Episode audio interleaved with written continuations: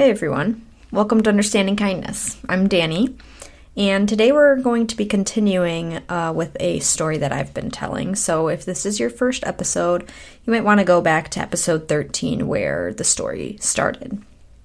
Today we'll be talking about my struggle with the GRE and how the story of Stuff by Annie Leonard impacted my life. But before we get too far into the episode, I want to do a land acknowledgement. From where I record these episodes, I acknowledge that I am on the traditional land of the Kickapoo people, traditional land of the Peoria people, traditional land of the Bodewadmi people, traditional land of the Myaamia people, and traditional land of the Oceti Sakowin people. Land acknowledgements show respect towards these indigenous peoples and their sacred land that, in many ways, was forcibly taken from them. Acknowledging these ancestral lands helps toward correcting the erasure of indigenous peoples' history and culture. By acknowledging the land, I'm hoping to inspire others to do the same and invite them to also honor the truth. I'll continue to learn more about the peoples whose land I inhabit, so this will be different each episode. I'm going to continue to learn, and I want to allow you to do the same. I'll discuss how you can begin to look into the traditional lands that you're on in the re- recommendations at the end. This addition, I just want to add, is an example of me acknowledging the ignorance I had about this topic and learning from those that I was ignorant about. This is not the first time, nor will it be the last, that I acknowledge and learn from my mistakes or my ignorances. I want to remind everyone that this is an ongoing learning experience for me, and as much as I try to make it seem like I know what I'm doing, I almost never do. but I do want to know better and do better, so I try to ask a lot of questions and actually listen to the answers. Then, and this is the most important part, I try to do better. And guess what? It feels really good. We should all try it sometime.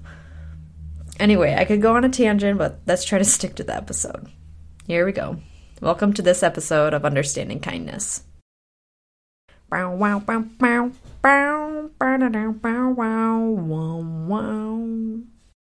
Before I really get into it, I want to tell you that I'm inspired today as I'm writing this episode. While looking through some papers trying to find my birth certificate, I came across old stories I had written when I was younger. I read a few of them and became enthralled with the stories I created in my mind in the past. I used to write all the time. I was always looking for something to write about, a new story to tell, I wrote all the time and I loved it. Somewhere along the way, though, I forgot how much I loved it. I remember that when I used to think about what I wanted to do with my life, I wanted to be an author. But over time and through school, I learned that if you wanted to do anything involving writing, you'd need to go to college for English. With my knowledge of the English subject up to that point, going to school specifically for that sounded like a nightmare. I didn't want to have to write papers about a topic someone else wanted me to write about for a grade. I wanted to write my own stories. Yeah, I get feedback from them, er, of course, but I wanted to write about what I wanted to write about. So, in my understanding of the world, I couldn't be an author because I couldn't see myself going to school for it. Once I saw things that way, my drive to write for myself diminished. I can't remember now if it was a slow burn or an abrupt end, but either way, it was snuffed out. I can see now how my imagination began to dwindle from there. I began thinking about careers that I could have that would make me a lot of money. I began looking for ways to fill my wallet, not my soul. All this to say, I stopped writing, and upon finding my old stories, over a decade after I'd written them, I became inspired again. So, I want to announce that I'm in the process of creating a website where you'll be able to find episodes of this podcast as well as blog posts that may or may not pertain to the episodes. I also want to strive to put transcripts of episodes on there as well for the deaf and hard of hearing since this podcast inherently excludes them. I'm thinking that's probably a good idea since I'm trying to get this message to as many people as possible. Eh? Anyway, hopefully, this inspiration will allow this next part of my journey to flow freely from my fingertips. Let's get into it. So, the last place I left off was me scheduling my appointment f- to start taking the meds. My psychiatrist prescribed me the lowest dosage, which was 25 milligrams to start, For the first week or so, I wasn't feeling any difference in my mood, but it usually takes about two weeks for you to start noticing effects. I remember that after a month ish, I hadn't noticed any difference, so my psychiatrist and I decided to up the dosage to 50 milligrams, which was the next step up. A few weeks later, I hadn't noticed any amazing change in my mood, but once I looked back on the past couple weeks, I did notice that I felt that waking up out of the fog feeling that my friend had mentioned. It was incredibly subtle, and I only noticed it happening once I realized I wasn't having those hopeless thoughts and things like that as much. They gently just became less and less frequent until I realized that the combination of my doing the healthy actions and habits with the support of my mom and George and Dr. Amy and the support of the meds was improving my mood slowly but surely. In turn, I began going out more, hanging out more with George. I also started to become more serious about going to grad school to get my doctorate in clinical psychology. So I began studying for the graduate school entry exam, or the GRE. The GRE is a standardized test that supposedly measures how well you'll do in grad school. It's full of vocab, and there's no real way to study for it aside from just learning strategy.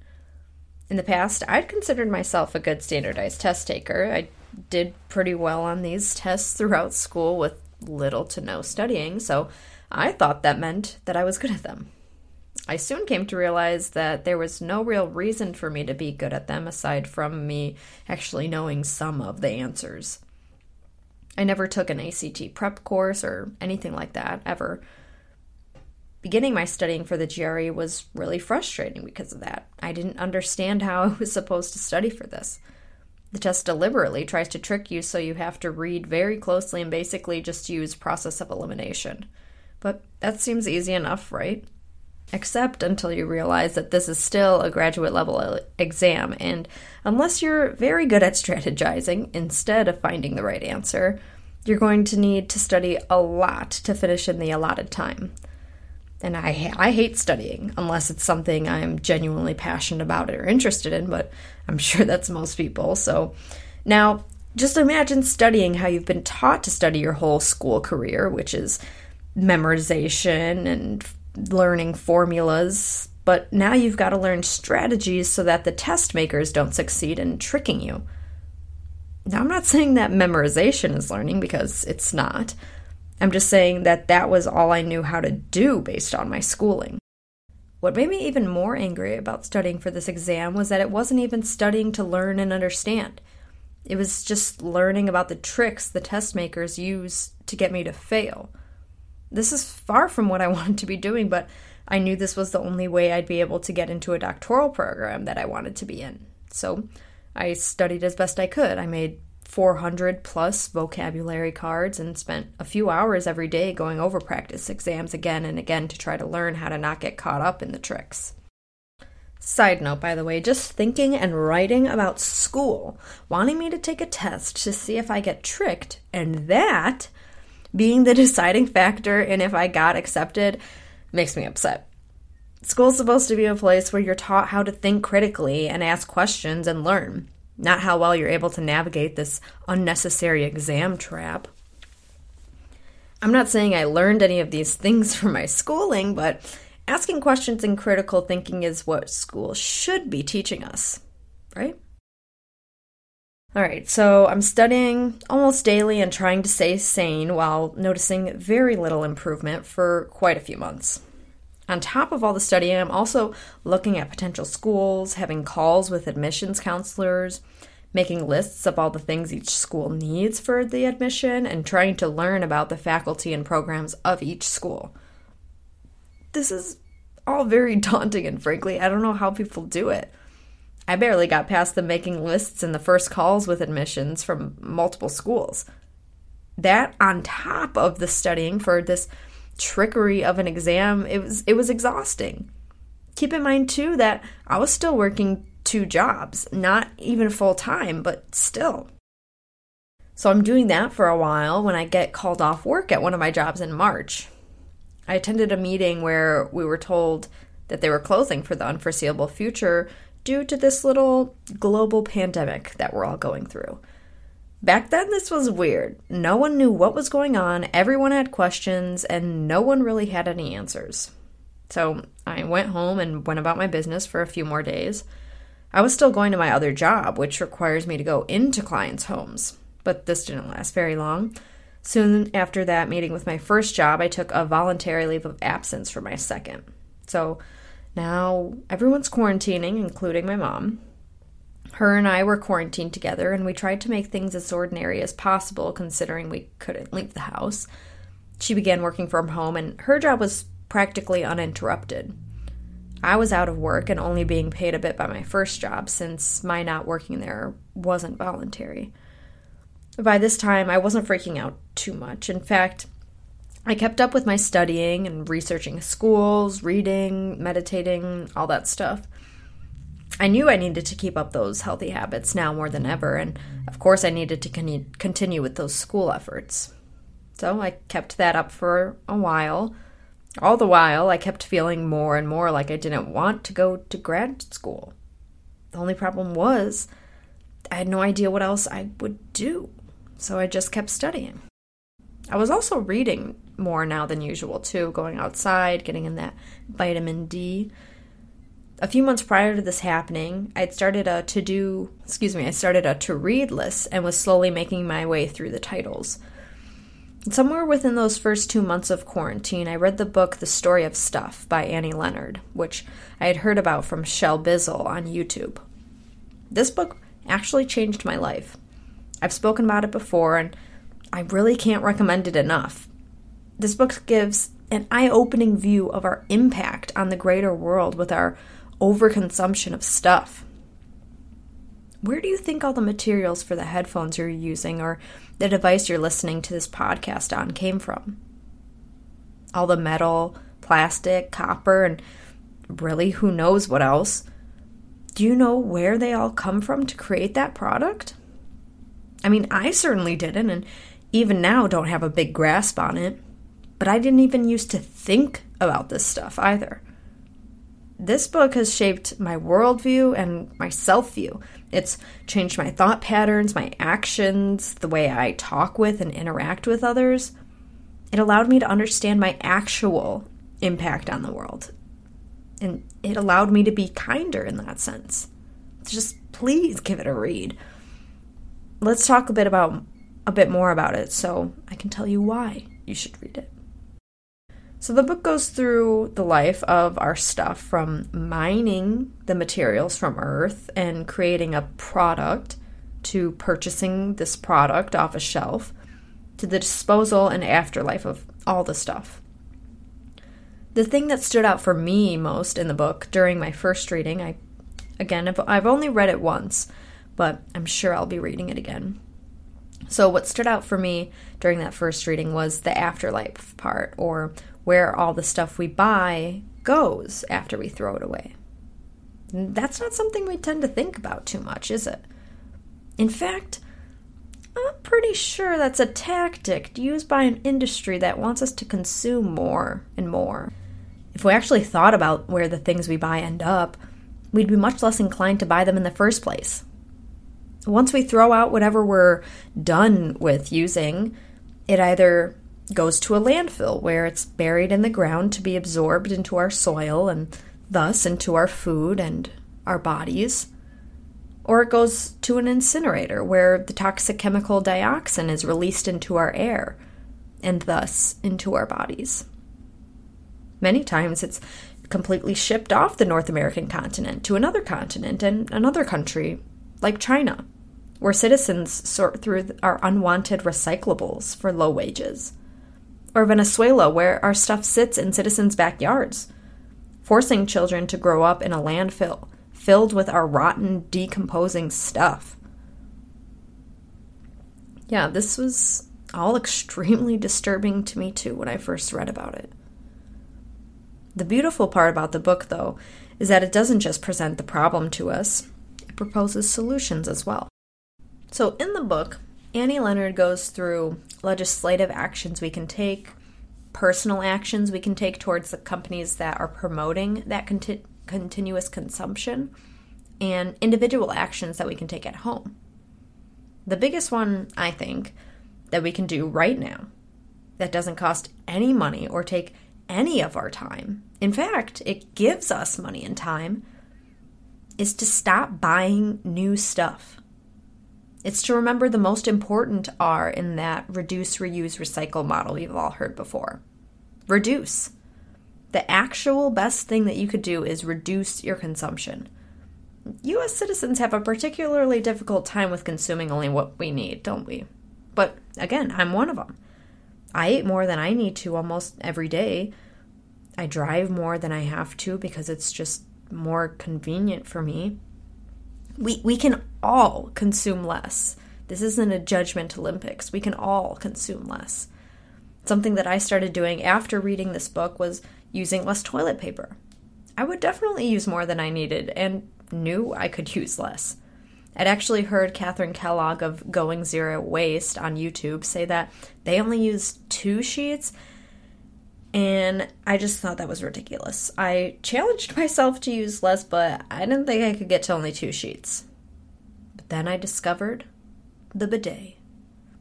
These little butt sprayers are wonderful. They clean my butt better than any dry toilet paper ever has, and I use less toilet paper since all I gotta do is pat dry. Now I know what Kathryn meant about only using two sheets.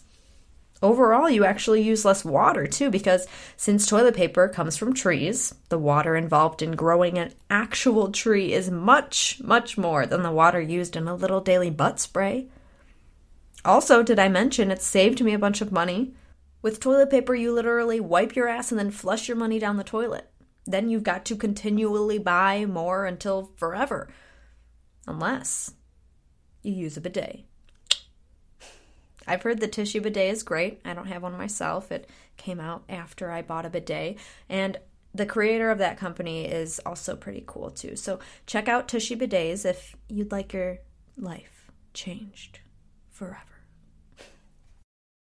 All right, let's talk about the other R's in the model. Next up, reuse. This would be the next thing that we go to after reducing our consumption. Reuse what we've already got. Reuse what other people have donated. Reuse things that are gifted to you. These methods cost little to nothing depending on what the item is, and they're helping save our planet. There's already so much, in, in fact, I'd say too much stuff out there that has been created and discarded with no regard for how it will become a part of Earth again. Let's reuse and give second, third, or seventh life to something that's already out there.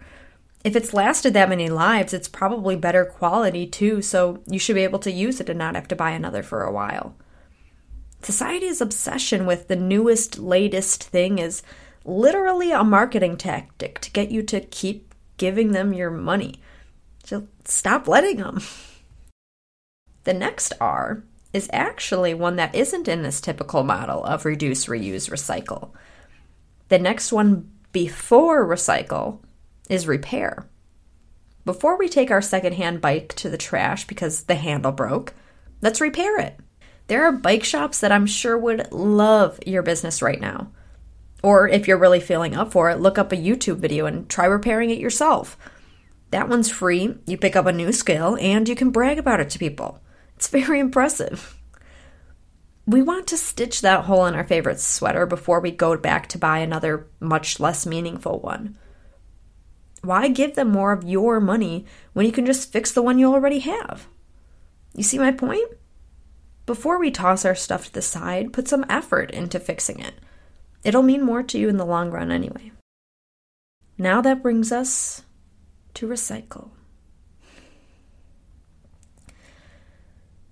The way that we're taught to recycle is much more simplified than the process actually is. We're told that all we've got to do is put the recyclables in that green bin and then they just get recycled, right? But that's wrong. Were you ever told that your recyclables need to be clean, dry, and free from any packaging or labels? I certainly wasn't. I was in that group where you just throw it in the recycling as soon as you finished using it.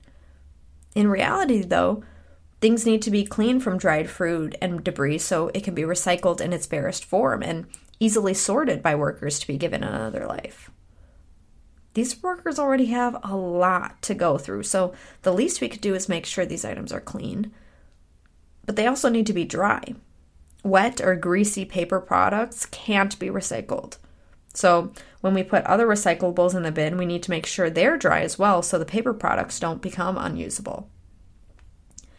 Lastly, we need to remove any packaging like tape or stickers and labels from recyclables. Again, items need to be in their barest form to be given a second life, so let's help out the sorters and make their work a bit easier since they've got so much to sort through already. Now, on top of all this information, each city has its own rules about what can be recycled. You can recycle paper and unbroken glass almost anywhere there's curbside recycling, I'm pretty sure. But plastic, on the other hand, is a whole nother story. There's a variety of different types of plastics, and I'm sure you've seen many of them before. They're manufactured for different purposes, so some are thick and durable, some are thin and flimsy. As a result, they can't all be recycled the same way, and unlike glass, they can only be recycled a finite amount of times. So, if you're going to be recycling plastic, you do have to check with your city recycling site to see what number of plastics your city has the resources to sort through and actually recycle.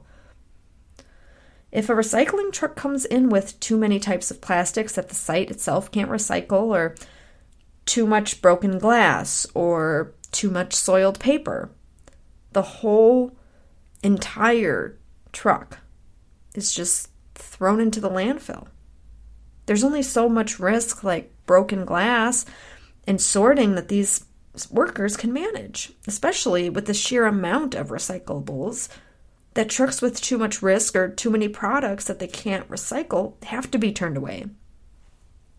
So, what can we do? We can make sure that the items we're recycling are in compliance with these and your individual city's guidelines. For me, I found that putting the time in to make sure my items were properly recycled made me want to buy less so I'd have to recycle less in the future. Doing this made me realize that every choice I make here, whether that's to buy something in plastic versus glass or to remove labels and clean the bottle, means something and makes a huge difference. On the YouTube channel Going Zero Waste, Kathryn Kellogg actually has a four part series on recycling that goes a bit more in depth. So if you want to check that out, I'll link it in the episode notes. What's the big picture here, though? Let's remember those four R's reduce first, reuse what you already have, repair what's been broken, and then, if you must depart with it, recycle what can no longer be used. Reduce, reuse, repair, then recycle.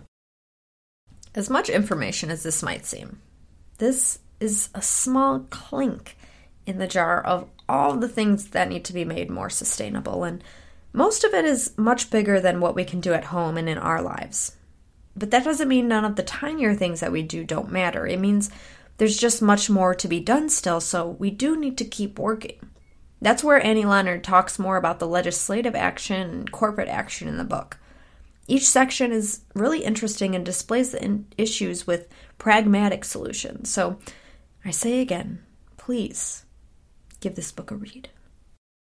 So, I'm done with the GRE. Not doing that shit anymore. Now I'm on to creating a podcast, I guess. Everything in the episode's main portion today happened in the first month or two of quarantine, I believe. Well, time isn't real, so around the first two months of quarantine it happened pretty much how I told it too. As soon as I read that book, I knew that there were more important things to do in this world than to make money. I knew I needed to really focus on getting better so I could begin to learn and create change. I came across this quote recently that for some reason it's coming to me now by John Lewis. If not us, then who? If not now, then when? It's funny, I only recently read that quote, but it applies so perfectly to my feelings from just a few months ago. I wish I'd heard it then, but I'm definitely glad I came across it now. That's what should be at the back of our minds, though, when our conscience comes nibbling at our choices. If not us, then who? If not now, then when? You have a responsibility here to take care of yourself and everyone who lives here with us. And that responsibility needs to be recognized and heeded now because we've run out of time. Earth will be here with or without us. Stop worrying about making money if you don't need more. Start worrying about your well being, your family's well being, your neighbor's well being, your planet's well being. Take that journey. I'll be here by your side. I love watching and listening to others learn and grow. I'd really be overwhelmed if I could have any part in helping you learn and grow. I hope me telling my story is helping someone out there. And hey, if that's you, let me know. I'll let you know where you can do that in just a minute. We've got some recommendations to do first. Of course, we've got the story of stuff, how our obsession with stuff is trashing the planet, our communities, and our health, and a vision for change by Annie Leonard. I honestly don't know what else I could say about this book except get ready to have your mind blown. The next rec refers back to the beginning of the episode and the land acknowledgement. If you'd like to find out whose traditional land you're living on or holding an event on, or maybe you're just curious about native languages or treaties in a given area, go to native-land.ca. If you'd like to watch that four part series on recycling on the Going Zero Waste YouTube channel, uh, the link for that first episode will be in the episode notes here. I'd lastly like to add that I do not recommend the GRE. If you enjoyed this episode, help support the podcast. All this content is free, and I'd love to make it my job one day. So if you're financially able, join our Patreon or send a one time or recurring donation through PayPal. You can also share an episode with family or friends and give UK a kind rating and review. Check out understandingkindness.com for all episodes, transcripts, and blog posts. And why not take a listen to my other podcast, Better When Awkward, co hosted by my childhood best friend, Jasmine. Get in touch with me by emailing understandingkindness at protonmail.com or through social media. You can find all links in the episode notes. For now, be kind, be compassionate, be understanding, and question everything. I'll be here. Thank you for listening to this episode of Understanding Kindness.